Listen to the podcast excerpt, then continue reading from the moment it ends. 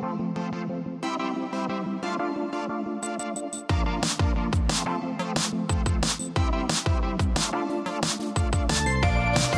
listening to Sunday sermons from Warren Community Church. If you'd like to learn more about us, visit warrencommunitychurch.org.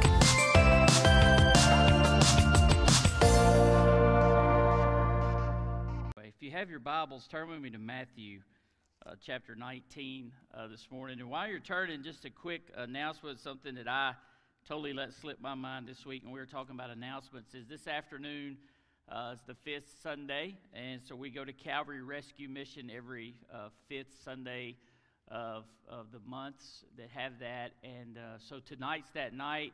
Uh, if you want to go serve, we would love for you to go. Uh, we will leave here at 3 o'clock. Uh, actually, need a few extra people uh, if you can make that happen. If not, totally understand, but just an opportunity to serve. Uh, but we'll leave from the church at 3 o'clock uh, if you desire to go and be a part of that. Um, Today, we're talking about overcoming conflict uh, through the gospel as we continue our series on the gospel centered family. And just a quick question How many in here, don't raise your hands or you can, uh, took what Pastor Ken preached about last week and tried to put it into practice this week? Uh, communicating, uh, considering, courting, uh, all of those amazing things that he talked about. So I hope you did. I hope you're uh, uh, valuation goes up uh, through the series, and when we reevaluate at the end of this, that everybody in the church is on a 10. Uh, but today we're talking about overcoming conflict, and I want to read this verse uh, and just kind of set, set it. We'll be in different verses, uh, different passages, but Matthew 19. Um, verse 4 says this, and he answered, speaking about Jesus, and said to them, Have you not read that he who made them at the beginning made them male and female.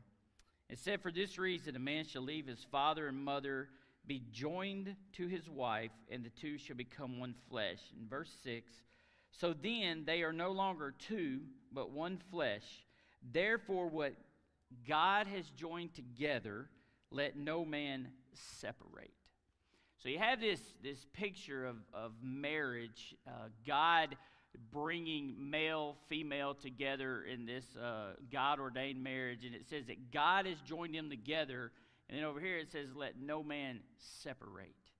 Uh, the word joined there, the second word joined is actually the Greek. The first is in Hebrew because it's quoting the Old Testament, it means to pair.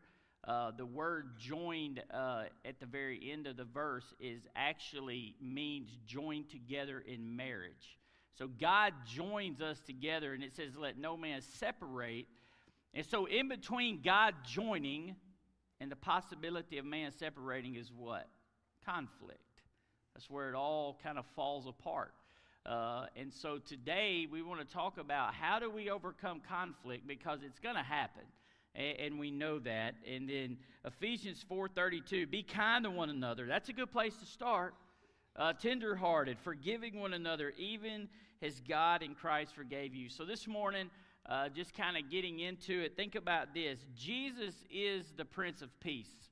That's what the Bible says. So if we're going to have peace, uh, in our in our marriage and our relationships, the only place you can really find peace is found in Jesus. And here's the thing: He didn't establish peace by ignoring sin.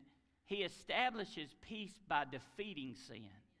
Uh, he didn't duck and run when sin showed up. He came and defeated sin on the cross and through his resurrection. And conflict, we all have experienced it sometime in our life. It can be painful, uh, it can be dangerous, and it, it can be destructive. Uh, and it, we can't run from that. But I believe when we battle conflict biblically, and that's what we want to point at, is how does the Bible tell us to handle this? That when we tackle sin instead of our spouse, it can take on a whole new meaning. Actually, we'll see just today that if we handle conflict biblically, it can even increase our love uh, for one another.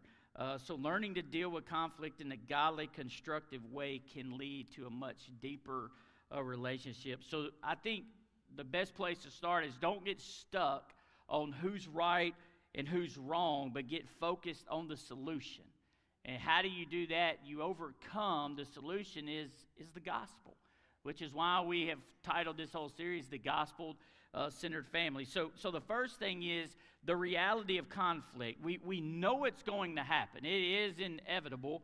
Um, and I say that because I think if you read uh, several of Paul's letters, especially, you can see where he puts things in place. He's writing to churches that are having conflict in the church, a lot of them, and he puts into to place a way to overcome it. And in Ephesians 4, I just want to read a few verses in Ephesians 4 uh, 25 through 32. It says, Therefore, putting away lying, let each one of you speak truth with his neighbor, for we are members of one another.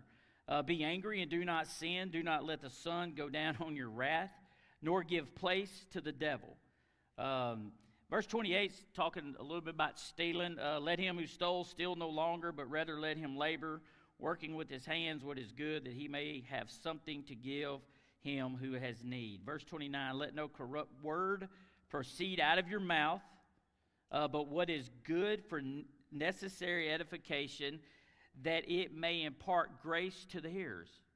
You want to overcome conflict with your spouse? Uh, watch what you say. And let your words, instead of destroying them, let it be to edify them. Uh, verse 30 Do not grieve the Holy Spirit of God by whom you were sealed for the day of redemption. Let all bitterness, wrath, anger, clamor, and evil speaking be put away from you with all malice, and be kind to one another, tenderhearted, forgiving one another, even as God in Christ forgave you. Let's pray. Father, we come to you, uh, God, and I love your word, uh, not just because it's alive and it brings life to us, but because it, it definitely leads and guides us. And God, when we apply that to every situation of our life, Lord, especially in our, our relationships with our spouses and our families, uh, God, it can uh, be uh, such a guide to help us uh, grow closer together. So, God, as we walk through your word, your uh, scripture today, God, I pray that, Lord, that all of us in here uh, would grow closer to our spouses. Father, if there is in this room this morning, God, conflict between a husband and a wife or, or a family, that God, your Holy Spirit would rain down on their lives and in the situation. And today, God, they would confess it, uh, repent, and God, restore, uh, Lord, the relationship. And Father, I pray that, God, we walk out of here today understanding that conflict uh, dealt with in a biblical way can actually lead to a deeper relationship with one another. Uh, God, we thank you uh, for these moments, and uh, we just praise you in Jesus' name. Amen. So here's the reality. We all know this conflict is part of your marriage, uh, regardless of how well you are fit, are you fit together. Uh, no matter how spiritual either one or both of you are, conflict is just one of those things. Why? Is because it's two sinners living under one roof.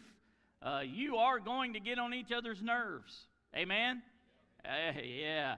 And you are going to say things sometimes just out of complete emotions and excuse this ignorance.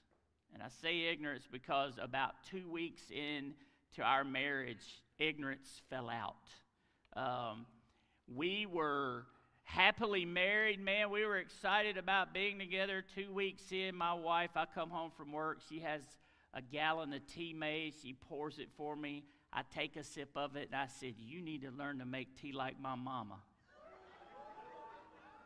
yeah. Y'all act like y'all have never said anything like that before. I learned real quick. You know, she said, Well, you just maybe need to go back to your mama. So we started off conflict management really well.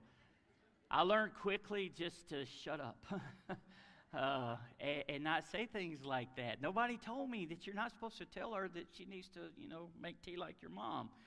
Uh, but it is. It's just we say things and it hurts, and, and little things sometimes that we, we really kind of blow off uh, can actually do a lot of damage. Uh, it has been said in marriage uh, that it's like two porcupines cuddling together for warmth in the winter. No matter how deep your love, you will irritate one another from time to time. And uh, I believe that is a good way of putting it. Proverbs describes conflict this way Starting a quarrel is like breaching a dam, so drop the matter before dispute breaks out. Um, conflict can start as a crack, literally in the dam of your relationship, and if you do not handle it uh, with love and handle it biblically, it can absolutely collapse and do a lot of destruction uh, to the relationship. When conflict is handled poorly, it causes damage to the relationship, and even at times, the damage can be impossible to repair. But when it's handled biblically, when I say biblically through the lens of the gospel, wisely, lovingly, it can lead to even a greater intimacy. But don't fall the, for the old colloquialism, uh, man, we, uh, fighting's fun, but making up is better. Uh, don't go start a fight. Uh, that's just not what we do. We, we, we don't want to do that. Uh, conflict can be discouraging. Uh, if you've ever dealt with conflict in any relationship, it can be discouraging. And I think a lot of times as believers, it can really even make us feel like failures because the enemy comes in and says, Well, if you really love Jesus and you really are who you say you are, you have not had you wouldn't have said that or you wouldn't have acted in this way. So not only can it be discouraging in the relationship, it's an attack on you personally uh, at times as well. Um, so here's the thing: it can either destroy or improve your marriage. We're striving for the latter. Uh, Ed Young, Pastor Ed Young, said this: Sometimes marriage is like a duel. But when we learn how to successfully handle conflict, it becomes a duet, and the harmony produced is almost divine. So spouses must decide whether their marriage is going to be a duel or a duet. Uh, so which one uh, will you choose? There's the idea of fighting wrong. a couple of things just to, I, I want to run through you. See if any of these, um, if you've hits you, defines the way you handle um, conflict, or have you heard of it before? The first one, I just called it the Alaskan response. Uh, and it's no offense to anybody from Alaska here, it's just that it's really cold there. Um, that's the reason we come up with it. Um, it's when you have uh, conflict, you turn the cold shoulder. Uh, both know there's a problem, but no one wants to say anything. Uh, backing off and kind of muttering under your breath, never dealing with it openly. You're avoiding it, hoping it will fall out. But really, what it does is add another layer of ice on the relationship. Uh, instead of dealing with conflict, um, you just end up having more of a frozen mentality and you withdraw uh, from one another. So it's the idea of just turning the cold shoulder and forgetting, acting like it never happened. Uh, the other one is the Wild West response. That's when disagreement comes and both uh, parties pull out their six shooters and start shooting verbal bullets at one another. Uh, you just start shooting, you're not thinking, you're not filtering what you're saying. Uh, the old saying, sticks and stones may break my bones, but words will never hurt me. A bone will, will mend. A broken heart or spirit is hard to mend. And when you say words that you don't filter through the gospel, you can really do some devastating things uh, to the other party. Uh, feelings are vented and anger is released. Uh, there is plenty of drama uh, with this uh, kind of thing, but a lot of damage done along the way. Deep wounds are, are, are taken by both parties. Children uh, hear things they should never hear. Uh, I don't know how you handle those intense moments in your family, but I just encourage you as a young couple or couples in general uh, if you're having a disagreement, man, you need to move it to a place where the children are not listening to what's said. Um, and then be careful even then what you say. The issues are never dealt with because instead of attacking the problem, they attack each other. Uh, that's kind of the Wild West. Then you got the Houdini response. Uh, when conflict arises, they disappear. Um, you may run off and go shopping. You may immerse yourself in work, uh, those kind of things. Um, Houdini response doesn't have the flair of the Wild West, but uh, it definitely never resolves the conflict. And then you have the WWF response. This is where the verbal assaults escalate into physical violence against one another. ironically, it creates more pain than the original issue. It is like I say the WWF because you lose control, you throw things, you punch holes in perfectly good sheetrock. I call it fist and fingernails. Uh, but a lot of times, those are different responses in the marriage uh, that, that we see and deal with. Many relationships begin with promise, and unfortunately, they end with pain. In daily reality, disagreements arise and personalities clash. Harsh words can lead to broken hearts and hurt feelings. Uh, hidden hostilities choke the romance, and cloud of sorrow hangs over the relationship. And if the problem is left unresolved, it leads to the marriage being dissolved, and you find yourself purchasing a plot in a relational cemetery. So, if we fight wrong, then this is what it leads to. So, it starts with us, it starts with you. Uh, I want you to turn to Psalm 139, four, uh, 139 with me. Um, while you're turning there, we'll read it in a minute, but some things I want to share as you turn there. Here's the reason I say it starts with you. It's because you are at least 50% of the reason you experience conflict. Uh, when you look in the mirror, you have to say, the resolution starts with me. Uh, even if you are not wrong, it still has to start with you. And, and it has to start uh, with me almost every time I have counseled, and I know Pastor Ken can say this too, in marriage uh, issues, it's always they, them, it's always the other person's fault. Very seldom have I had, I have had it happen before where somebody comes in and just says, I'm the problem and I need help. Uh, but most of the time it's pointing fingers at the other. But it starts with us. James 4 1 says, Where does wars and fightings among you, where does it come from?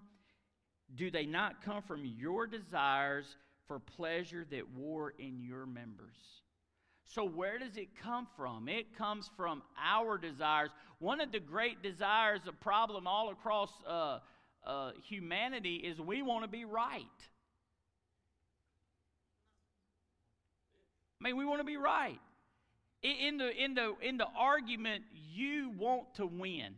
You want to be right. We want to be right. So, starting with ourselves is very contrary to even our nature and who we are. Uh, it started in the garden, uh, and we've had thousands of years to improve on it. Uh, it's called blame shifting. Blame shifting is a manipulation tactic designed by the enemy to cause a deeper division instead of resolving conflict. Simply put, this is what blame shifting is. I'm going to point out all of your wrong so I never have to look at my own. So that's how blame shifting works. It is we, it, man, the enemy came in. Uh, if you remember, very we say it a lot of times throughout years. Uh, Adam looked and, and blamed it uh, on God. He said, "God, you the one that gave me the woman. The woman blamed it on the serpent. Adam blamed it on God." uh, neither one of them looked at themselves and said it was my fault uh, that, that all of this happened in the first place. Uh, beneath the battles we have with our spouses are really battles that we fight within ourselves. Uh, it is the root problem, and it's one of the biggest obstacles in handling conflict is our desires to be right. Uh, we want to be the ones that are right. Uh, but the Bible leads us to a much different way of resolving conflict. Uh, I believe what David says at the end of Psalms 139 is a great place to start. He says this, verse 23 Search me, O God, and know my heart. He says, Try me and know my anxieties. See if there is any wicked way in me, and lead me in the way everlasting. When's the last time you had um, conflict or a disagreement in your marriage where before you said anything, you simply said, God, search my heart. Before I even speak to my spouse, Lord, search me. And, and Lord, try me, know me. See if there's anything in me that is wrong in this situation so that I can admit it and set the course for a, a solution. Versus coming in, guns a blazing, It's your fault. You never listened to me. If you would have done this, if you hadn't have said this, everything would be okay. How about we just say, God, search me? Search me really just simply means investigate me. Start with me, Lord. Uh, know me. After you investigate, God, what you find, will you reveal to me what the problem is? And then try me. Once you reveal it, will you lay it out before me and let's examine it out so we can come to a solution? See me. Lord, just inspect the whole cause and then lead me. Guide me to a solution. So it starts with us. It's against our nature. It is, and it's contrary to the world's solution. But if we'll simply take that Psalm 139 approach and say, God, start with me, search me, test me, try me, guide me, lead me, do that, and then step into the situation and go, okay, I just want to lay it out before we ever get started. I have prayed and I have seen where I am wrong. So let's go forward. Real simple, isn't it, right? Everybody in here is a professional at it. We do it so well, right? The second thing is the rejoicing over conflict. It's like, how do you rejoice over conflict? Well, one, it's not about winning. I think this is where we have to get. The argument, the situation, the issue at hand is not about winning. It's about coming together, finding a solution uh, that will bring uh, us closer together and handle this. Uh, Vince Lombardi, a great uh, football coach, famous saying, winning isn't everything, but the will to win is. That's great in athletics, and that is wonderful in, in, in business. Uh, but man, when it comes to uh, your marriage, it's poor doctrine. Uh, because winning isn't everything in the marriage. Uh, it is literally finding a solution that brings honor to God. When it comes to marriage, it can never be about winning. It has to be about resolution, redemption, reconciliation. Uh, when this is the goal, the family wins. And the only loser, listen, whenever the family resolves a situation, uh, redeemed, comes back in redemption with one another, and is reconciled, the only person that loses is the enemy. And his number one uh, uh, goal is to destroy your marriage. Okay? That's what he wants to do. And so, whenever we do it the biblical way, he loses. Uh, love is about seeking what's best uh, for the other, not about winning the argument. Philippians 2 4.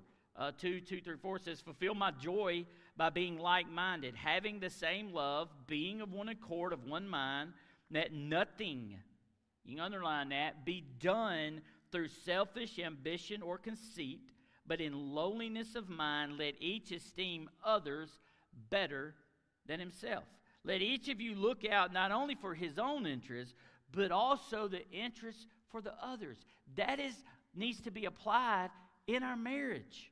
Hey, listen, don't let anything be done with selfish ambition. Let it be done because you want what's best for your, your spouse. So it's not about winning, it's about conflict resolution. How do we do that? Um, most arguments, most disagreements, if we'll all be honest in the room, starts with our own selfishness. That's why James says that the conflict among you comes from your own selfish desires. It starts with selfishness. So we have to remove ourselves whenever we're dealing with these kind of things. And we have to look at okay, what's the best way to fix this? What's the best way to overcome this? Uh, it can be handled in many ways. Some are good. However, I pray that as a, as a Christian couples, that our, our number one way of overcoming conflict is through the Bible. But here's just some common strategies. Again, this kind of reigns uh, true, just, you know, kind of let it land where it lands. Uh, common strategy, appeasement. These are ways to, to, to deal with conflict. Find ways to avoid conflict uh, sounds good. So, this appeasement is usually someone who is very laid back. They don't want to, they, they, they pride themselves on, like, I'm not going to argue. I'm not going to do that. So, it's easier for me just to go along. Uh, the problem is with that type person, because they don't share in the situation and in their feelings, they feel discouraged and frustrated. Uh, they don't talk about the issues. They bottle it up. Do we have any of those people in here? It's like we're just going to sweep it under the rug. Any of those in here? Can I tell you something about sweeping it under the rug? Eventually, the rug's going to be moved. If you live in my house, furniture is moved around quite often. You never come in in the dark because you may fall. So the deal is, is when we use this appeasement or this ignoring method, eventually the rug will expose what you've swept under it. And normally, when it does, it's very painful uh, because it wasn't dealt with uh, in the first place. Uh, the problem is easy uh, to sweep under the rug because having hard conversations, um, we don't like to do that. Uh, conflict is never addressed, frustrations build up, and guess what? We just continue to get worse. Eventually, it blows up. Uh, I know nobody in here's marriage has ever had issue where it blew up, right? Uh, another common strategy is win. I'm just going to prevail. I'm going to win this argument no matter what. I'm going to come out the victor. Uh, these people love conflict. They're not reluctant at all because they love to be on top. They usually dominate the conversation uh, and they use intimidation even if needed. Uh, and the more inferior spouse usually retreats and doesn't say a word. These ways, nothing ever works. Uh, but the biblical strategy is just the opposite. If you know anything about uh, the Sermon on the Mount, we always talk about Jesus' way of doing things is upside down from the world. Uh, so the biblical strategies are totally different. Uh, one is yielding. Matthew 7 5 says, Hypocrite, first remove the plank from your own eye, and then you will see clearly to remove the speck from your brother's eye.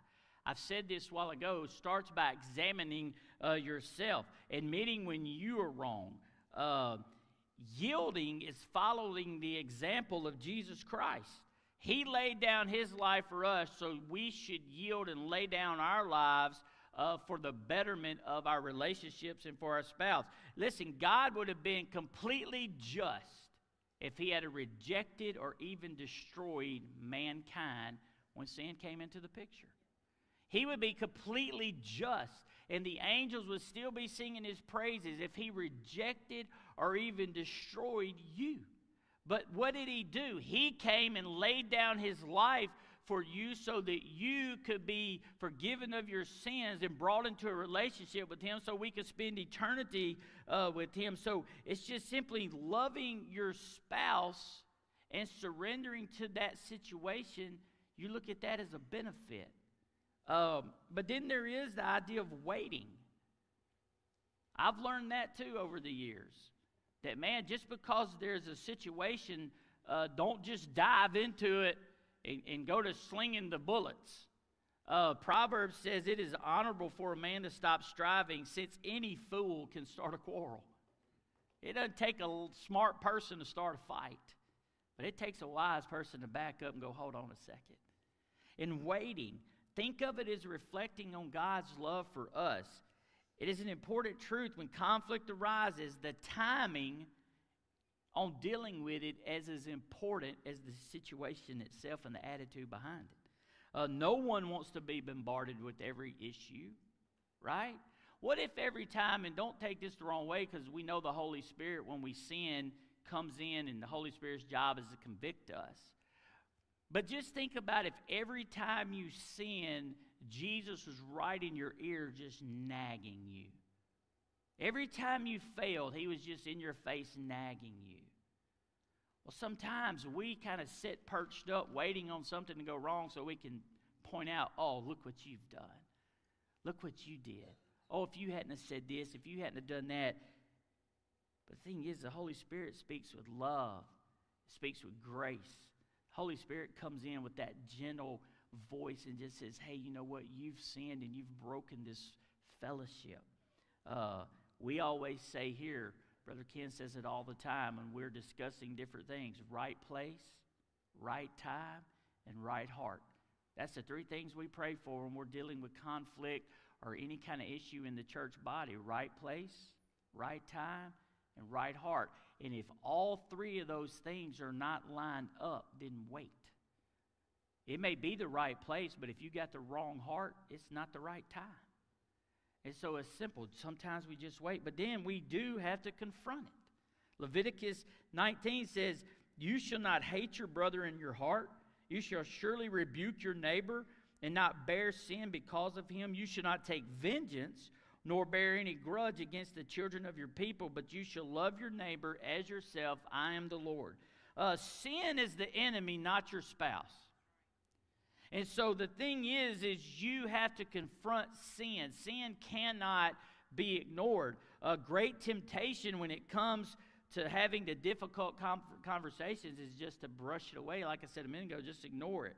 But if it's tucked away, it can lead to a silent grudge that germinates and takes root and can cause destruction. Uh, so the Bible teaches us that there's times to speak directly and honestly, and that we have to do it in love. Um, love uh, is, is what God has bestowed on us, and it's what we should also do uh, in relationship to our spouses. Uh, so, how do you kind of take away from that? Is uh, we can be right in principle but wrong in the way that we act on the principle. And if that's the case, you end up harming others because you're not acting in love. Um, we tend to think peace is the absence of conflict, but real peace is established by destroying sin. You want real peace in your marriage? Confront sin uh, in the marriage. And, and, it could be little things, but just be bold enough uh, to confront it. And then fight right. Uh, the key to lasting change in our marriages is learning how to take the ordinary moments of life and using them for extraordinary opportunities to embody the love of God. Nothing screams God's love, uh, nothing makes God's love more visible than forgiveness. Uh, conflict is ordinary, wouldn't you say? Um, I'm pretty sure that everybody that walked in the building this morning, that not one family had any crosswords or conflict before they got to church. None. Like, yes, we got, I'm not even going, we got a hand raised, we got confession. How many times have you, just being honest, pulled up in the parking lot and it's been going nuts on the way here? And usually it's the mom turns around and says, You better straighten up and you better walk in that church like everybody's. Right? I mean, we're professionals at walking in the church and nothing's going on. But the reality is, is there's a lot of times, man, from the time you get up in the morning and leave your house till you walk through the doors, the enemy has some kind of way, like done something amazing inside your car, and it's just going on all over the place but not here at Warren. We don't, we don't. Everybody here walks in just so, so ready. Uh, the reality is, is conflict is ordinary. You know what is awesome, though, is forgiveness. Forgiveness is extraordinary. Forgiveness is amazing. God's message is un- unmistakable. Think about this. When Jesus was crucified and the temple, uh, it says that the veil was torn in two, it was God saying that his people had been forgiven once and for all. That Jesus had done everything that needed to be done for us to be forgiven so that we could be in a right relationship with God. So we learn how to forgive the way God forgives. So if that's the case, then forgiveness in the relationship is releasing your spouse from the penalty of the sin. It's you going, listen, I understand that maybe even you were wrong, but today I'm going to forgive you, and then you release them from that penalty. That means you don't come back to them next week. Say, well, you just remember what you said the other day? I, am it still hurts. No, it's, it's walking away from it and releasing them from that penalty. Forgiveness is learning to sacrifice. Resolving conflict is drawing close to your spouse even if you are hurt. I'll say that one again. Forgiveness is drawing close to your spouse even when you are hurt. That's forgiveness. Payback is never on the table. It, just it can't even be in the conversation. Uh, forgiveness is accomplishing good through our conflict. God not only forgives us, this is good news. He promises to use our failures to do good in our lives and our relationships. He can take those moments that are broken, that are battered, that are filled with pain, and He can shift those and make them to be something that is amazing, good, and can be used for His glory later. And that's kind of the way we should want to live. Uh, conflict handled through the lens of Christ can only turn out good for your marriage. So here's the deal the forgiveness that God gives us based on Jesus' one time death on the cross is what bestowed on us day by day by day for the rest of our lives. That's good news. If that's the case, then we must be willing to display that same forgiveness day by day by day to our spouse. It's just that simple. How much how many times should I forgive? Jesus said 70 times 7. That's a lot. Day by day. So, willingness to admit and forgive sin is nothing less than the good news of God's forgiveness being proclaimed in your marriage. If you want your marriage to be a message of the gospel, then preach the gospel of forgiveness in your marriage. The last thing is the restoration from conflict, overcoming the real problem. Here's the thing it doesn't take long for sin to show up in, in the picture. As you read Genesis, Genesis 1, man, things are going great. At the end of Genesis 1, God even, it says that God looked at everything he had done and he said that it was really good. And then you get into Genesis 2, he, he creates the woman, makes the woman for man's rib. He puts them together, ordains their marriage. He has this amazing wedding in the garden. God has ordained it. Man, it is like going really, really good. And then Genesis 3 just shows up, and then it's like, boom, we're confronted with sin. But overcoming the real problem, because here it is the marriage that God created between Adam and Eve was distorted because of sin. God created unity, sin brought division. God created safety, sin brought danger. God created peace within the marriage, but sin brought conflict. I just want to tell you something those fig leaves are a much bigger picture than just two people covering their nakedness. Those fig leaves were two people trying to conceal their sin. And this is the thing is we have to be willing to overcome it. Following the moment of this epic battle in the garden, God struck a fatal blow to the enemy. God cursed the serpent and he made a declaration against Satan that, that is still relevant today, and that's that he would put enmity between Satan and the woman and her seed. It was God would be giving us a way to expose and eradicate our sin. So you got to look at it sin exposed. God gives us new hearts. Why? Well, when we place our faith and trust in Jesus, the Bible says He takes out the old heart and He makes us what? A new person. Uh, God's conviction is one of the greatest gifts. I don't know why we, it, it, as believers, act like the conviction of the Holy Spirit is a bad thing. It's actually one of the greatest gifts that the Holy Spirit could ever give you is to convict you of the wrong that's in your life and to show us through love. It is through conviction that our sin is brought to light. So, how does this whole thing work in conflict? Uh, well, we have a tendency to hide and to bury our sin. But when we are faced with conflict, it can cause those things hidden to be exposed. For example, maybe you buried a feeling that happened way down the road and it's been buried and it's been kind of nagging at you and bothering you. Sometimes, if conflict is handled right, it raises it up and you're able to what? Expose it. And you're able to do away with that hurt. You're able to put it behind you once and for all. Uh, it, it's when God said that He would, would do that for us, it, it was a blessing. Sin exposed, but then sin eradicated. The thing with sin is until it is exposed, it is hidden. But once it's exposed, then you can eradicate it. Uh, Jesus died on the cross to eradicate sin, to take it away from us. Uh, 1 John 1 9, think about it. If we confess our sin, He's what? faithful and just to forgive us of our sin and cleanse us from all unrighteousness. Uh, confessing sin is just a proclamation of going, God, I want to get on your side of these things. But refusal to address it is a proclamation of hopelessness and despair.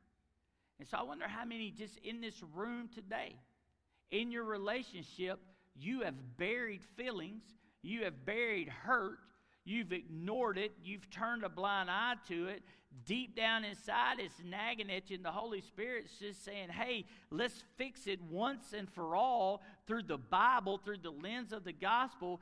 God wants to, to, to eradicate it, and He wants your marriage to be strong and to be biblical and to be filled with love and filled with joy. He wants the covenant that you made with your spouse to be more than just something on paper, but something that is, resides deep in your heart. He wants you to, to enjoy being married. But if you hide sin in your life, I don't care how big of a smile you walk in this church with. If you have hidden sin in your relationship, you are most miserable. Because as a believer, you cannot sin and it go unconfessed and be happy. So God wants to do an amazing work in your life. So if you're trying to hide your sin today, I pray that the Holy Spirit don't let up until it is exposed and it is eradicated. And I say that even for my own life. God, start with me. Search me. Know me. Try me. And Lord, if there be any wicked way found in me, God, lead me to a place on bended knee to ask you for forgiveness. It's got to be overwhelming the problem, overcoming it. How do you do that? Well, God did it with love. He overwhelmed us. Everyone desires to be overwhelmed with love. We know that conflict is inevitable, but the same should be said about love. The conflict of between God and man was because of sin. How did God reconcile us. So Romans 5 8 said that God demonstrated his love for us and that while we were yet sinners, Christ died for us. John 3 16 says, For God so loved the world that he gave his only begotten Son, that whosoever believed in him should not perish but have everlasting life. Uh, Ephesians 2 4 defines it as great love. 1 John 3 1 says that he has, what manner of love is this? That the Lord has lavished, has poured his love on us. How many of y'all are glad for God's love today? Does your spouse deserve it? We want to be lavished with love.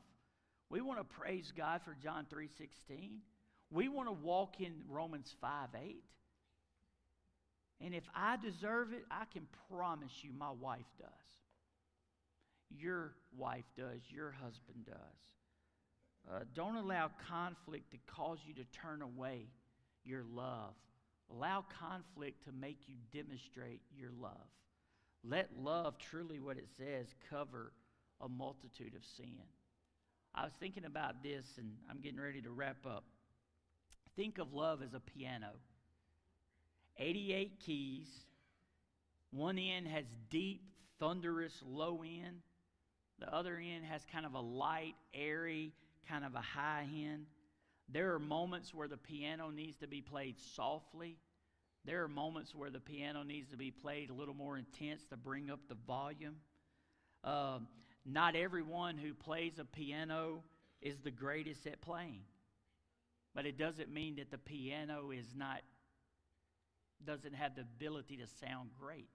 It all depends on who is playing it, right? And here's the thing uh, it can take an amateur or it can take a skilled player. But the piano is the one that brings out the sound. And when you think about this, most of us love somewhere in the middle, right? We're not amateurs, but we're definitely not loving like Christ. But whenever you wrap your love, wrap your marriage in Jesus, He's mastered every key, every progression, every sound that can come from a piano, from love, God has mastered it. So whenever I play uh, metaphorically the keyboard of our lives through the love of Jesus, I can sound pretty good to Tiffany. But whenever I want to do it on my own, it can sound pretty bad. And I don't know about you, but an out of tune piano, even with the greatest player, doesn't sound good. And whenever your love is out of tune, it just does not work well in the marriage. But they deserve it. And whenever I love her through the lens of Jesus, I can love her as a skilled professional. And every one of us in here have that ability through Jesus Christ. This is overwhelming love. It doesn't mean I always have to agree with her, right? It doesn't mean that we always have to get along. But what it means is that in every situation, regardless of what's going on, there is a deep, deep love for her that overcomes any disagreement, any conflict that we could ever come across. We must love through Jesus. It's the greatest expression the world has ever experienced. And if you want to overwhelm your spouse today, love them like Jesus. Uh, and then the last thing is opportunity to glorify God. The Bible tells us that in everything that we do, we should do it for the glory of God. That doesn't exclude conflict. Conflict comes how I handle it should display the glory of God. That's the way you overcome it. Uh, it can either bring honor to his name or it can bring dishonor to his name. So the way we respond, the words we say, should always reflect on who our Lord is, and that's Jesus. Uh, so in every aspect of our lives, even in conflict, we should strive to lift up his name. And I want to close by this. John Piper says this about the gospel and about marriage. The gospel of Christ crucified for our sins is the foundation of our lives. Marriage exists to display it. And when marriage breaks down, the gospel is there to forgive and heal and sustain until He comes or until He calls. So here's the thing today in our marriage, the best way, the most effective way to overcome conflict is through the gospel. And just as you're sitting there today, as the band's getting ready to come, ask yourself this question How do I handle conflict with my spouse? Am I the Wild West version? Am I the Houdini version? Am I the cold version? Do I handle it biblically? Do I handle it with love? How do I handle it? And I think it should be a progression. I think, man, I just know when I was younger, I had the mentality that in, in any argument, the, the sole purpose was for me to win it. But as I've gotten older, I've realized that, man, that done a lot of, lot of hurt and a lot of damage versus just yielding myself and going, God, let me handle this through the gospel. Let me handle this through your word. Let me handle this biblically. God, let me love her the way that you love me in this moment. Because even in conflict with the Lord, He's never destroyed us. He never threw us away. He always, always treated us with grace and love and mercy. And so, as we get ready to sing, how do you handle conflict in your marriage? I pray that it's through the gospel. So, this morning, as you stand, every head bowed, every eye closed, just for a moment, as we get ready to sing, I just want to ask a couple of questions. Be honest with yourself and be honest with your spouse. In this moment, in this moment, 11:53 a.m. on Sunday morning. Is there unresolved conflict in our marriage? And if the answer is yes, My prayer is, is that you'll go to your spouse, if you're sitting beside them, lean over to them and just simply say, I'm sorry.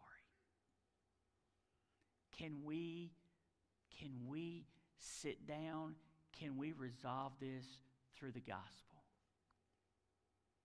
Another question I want you to just ponder as they sing is Are there any feelings or sins that I have buried